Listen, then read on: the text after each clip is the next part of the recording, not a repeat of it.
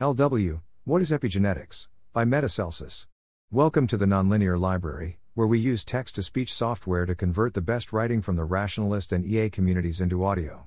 This is What is Epigenetics? published by Metacelsus on November 6, 2022 on Less Wrong. Among all areas of biology related to my research, epigenetics is the one that is most commonly misunderstood, not only by the general public but even by other scientists. After being irritated one too many times, I've decided to make a series of posts to explain what epigenetics really is, why it's important, and how it's misunderstood. I will also explain how epigenetics is important for my own research on making gametes from stem cells. This first post covers the definition of epigenetics and the basic biology of epigenetic marks. What is genetics? Before defining epigenetics, let's start with a definition of genetics. Genetics is the study of genes, which are sequences of genetic material that encode functional products. Let's take the IGF2 gene as an example. Depicted above is a region of human chromosome 11 containing the IGF2 gene, which encodes the IGF2 protein, an important growth factor for fetal development. The boxes represent exons and lines represent introns. The darker green color is the protein coding sequence, and non coding, i.e., untranslated, regions are shown in lighter green. Arrows represent the direction of transcription. The bottom of this image shows the location of common genetic variants, present at greater than 1% frequency. If you look closely, you might notice that none of them are in the protein coding sequence, the dark green boxes. This is not a coincidence, because nothing is ever a coincidence. Most mutations to essential proteins, including IGF2, are harmful and thus selected out of the population. However, there are several common mutations in non coding regions of this gene. To recap, genetics is the study of genes, such as IGF2, and the effects of genetic variation on their functions. What is epigenetics? Epigenetics is the study of epigenetic marks, which are changes to genetic material that alter gene expression, but do not change the genetic sequence. A decent analogy for epigenetic marks is capitalization, bolding, or strikethroughs in text. DNA methylation and histone modifications are the two kinds of epigenetic marks. Some people also consider long non coding RNAs, such as those involved in X chromosome inactivation, to be epigenetic marks. Although these RNAs are undoubtedly important for regulating gene expression, I would not classify them as epigenetic marks since they are not direct modifications to genetic material. In vertebrate animals, the cytosine in CG sequences often has a methyl group attached, forming 5-methylcytosine. A CG sequence is also CG on the opposite strand, so the cytosines on both strands can be methylated. To make things confusing, methylation at CG sequences is termed CPG methylation, the lowercase p standing for phosphate. 5-methylcytosine will pair with guanine just like normal cytosine, but it is not equivalent to cytosine in its interactions with DNA binding proteins. Generally, CPG methylation suppresses the expression of nearby genes. CPG sites often cluster together to form CPG islands in important regulatory regions. Other organisms, invertebrates, plants, fungi, bacteria, have different ways of methylating DNA. I won't get into them in this post series, but you should know that CPG methylation is not universal. Modifications to histones are another important set of epigenetic marks. Histones are DNA packaging proteins, which form complexes called nucleosomes. DNA winds around nucleosomes sort of like thread around spools. The overall assembly of DNA and histones is known as chromatin.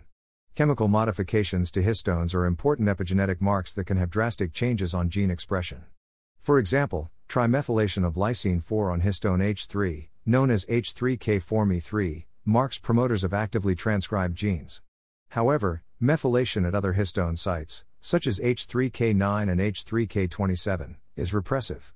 Besides methylation, there is also a plethora of other histone modifications acetylation, phosphorylation, ubiquitylation, sumoylation, crotonylation, the list goes on and on, and more are being discovered every year. Let's take another look at the IGF2 gene. Now I have added three additional display tracks related to epigenetic marks. The CPG Islands track shows areas containing many CG sequences that could be methylated. Unfortunately, NCBI doesn't have any information on the actual methylation status. The H3K4Me3 tracks are more interesting. If you look closely, you may notice that the distribution of H3K4Me3 is different in brain and skeletal muscle. This is not a coincidence, different types of cells have epigenetic marks in different places, and thus express different genes. Reading epigenetic marks. Epigenetic marks are read by proteins that interact with DNA and or histones. Many of these proteins have conserved domains that bind certain marks. A few of the many examples are methyl CPG binding domains bind methylated CPG sites, bromodomains bind acetylated histones, Tudor domains bind methylated histones. These proteins are often transcription factors, which activate or repress gene expression. Furthermore, epigenetic marks also alter the physical properties of histones, particularly the electrostatic charge. Since DNA is negatively charged, marks that remove positive charges, for example acetylation, or add negative charges, for example phosphorylation, will make the histones bind to the DNA less strongly. Scientists can also read epigenetic marks. For DNA methylation, the most common method is bisulfite sequencing, which chemically converts unmethylated cytosines to uracils, followed by sequencing of the DNA. Any remaining cytosines observed in the sequence data must have been methylated. Histone modifications are typically measured by chromatin immunoprecipitation sequencing, CHIP-seq, which uses an antibody to isolate histones bearing a particular epigenetic mark, and then sequences the associated DNA. Cut and run is a newer method that is conceptually similar but with higher sensitivity. These methods work well if and only if the antibody has strong on target binding and low off target binding. Various companies all claim that their proprietary antibodies are great, but it can often be challenging to find an antibody that actually works well, particularly for less commonly studied marks. Other methods such as ATAC-seq can measure whether DNA is loosely packaged, known as euchromatin, allowing for active transcription, or tightly packaged, known as heterochromatin, which represses transcription. This is closely related to measuring histone modifications, but not exactly the same. Writing epigenetic marks. Epigenetic marks are written by specialized enzymes. Histone methylation and acetylation are established by methyltransferases and acetyltransferases. Each of these enzymes will typically be selective for only one particular target site. For example, H3K4 and H3K27 are methylated by different sets of enzymes. Histone phosphorylation is established by kinases. One important example is phosphorylation of serine 139 on H2AX, forming a modification known as gamma H2AX. This modification is added by the kinase ATM at sites of DNA damage, and subsequently recruits DNA repair enzymes. DNA is methylated by DNA methyltransferases. In mammals, these are DNMT1, MTO, and MTEB. MTO and B are de novo methyltransferases, which means they can methylate fully unmethylated CPG sites. These enzymes are the ones responsible for determining where DNA methylation is added. Different proteins can recruit DNMT3 to sites that need to be methylated. DNMT1 is a maintenance methyltransferase, which binds hemimethylated CPG sites and adds a methyl group onto the unmethylated cytosine. This is necessary to maintain DNA methylation after cell division, since newly synthesized DNA is always unmethylated. Most cells express DNMT1 and maintain methylation at the same sites over multiple rounds of cell division. However, the exceptions are extremely important, and I'll discuss them in a later post. Many epigenetic writer proteins recognize particular DNA sequence motifs. For example, promoter sequences of highly expressed genes contain sequence motifs that are bound by enzymes that deposit marks to activate gene expression. Also, certain DNA sequences known as insulators prevent epigenetic marks from spreading past them, as with PRC2, discussed below. These are just two of the many examples of genetics influencing epigenetics. Notably, histone marks and DNA methylation also interact. Methylated DNA can recruit histone H3K9 methyltransferases which ADD additional repressive marks, H3K9Me3. Likewise, DNMT3 enzymes contain an add domain that binds to unmethylated H3K4, meaning that the presence of H3K4Me3 inhibits de novo methylation. These marks all interact with themselves and each other by recruiting writer and eraser enzymes, forming complicated feedback loops. For example, the PRC2 complex methylates H3K27 to H3K27Me3, and also binds to H3K27Me3, which means that it spreads the methylation to adjacent areas of chromatin. However, it is stopped by H3K27AC because acetylated lysines cannot be methylated, and vice versa. Researchers can write epigenetic marks at sites in the genome by attaching a writer enzyme onto a CRISPR protein such as D. Cas9. The D Cas9 attaches to a target DNA sequence and then the writer enzyme adds marks nearby. This can be useful in adding activating or repressive marks to turn target genes on or off.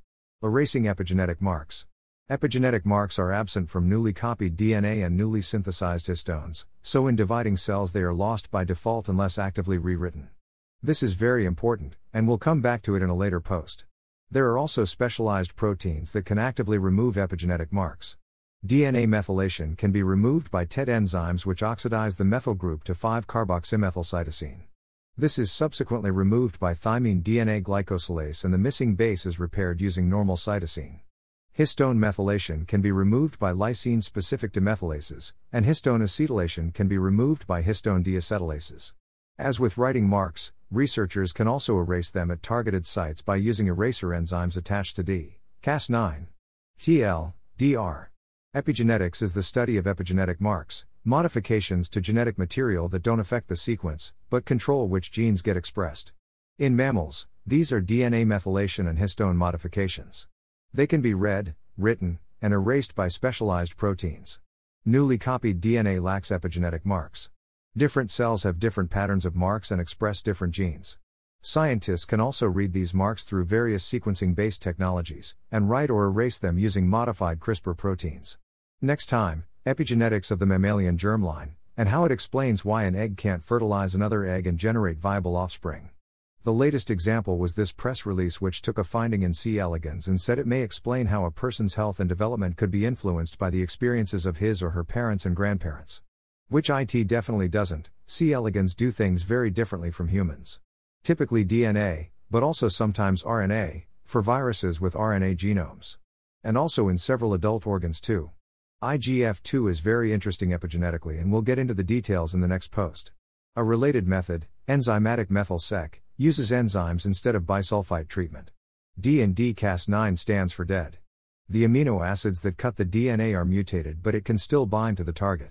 This enzyme also removes the thymine from TG mismatches. This is important because methylated cytosine can spontaneously deaminate and form thymine, and the cell needs a way of repairing this. At least not without some hardcore bioengineering. Thanks for listening.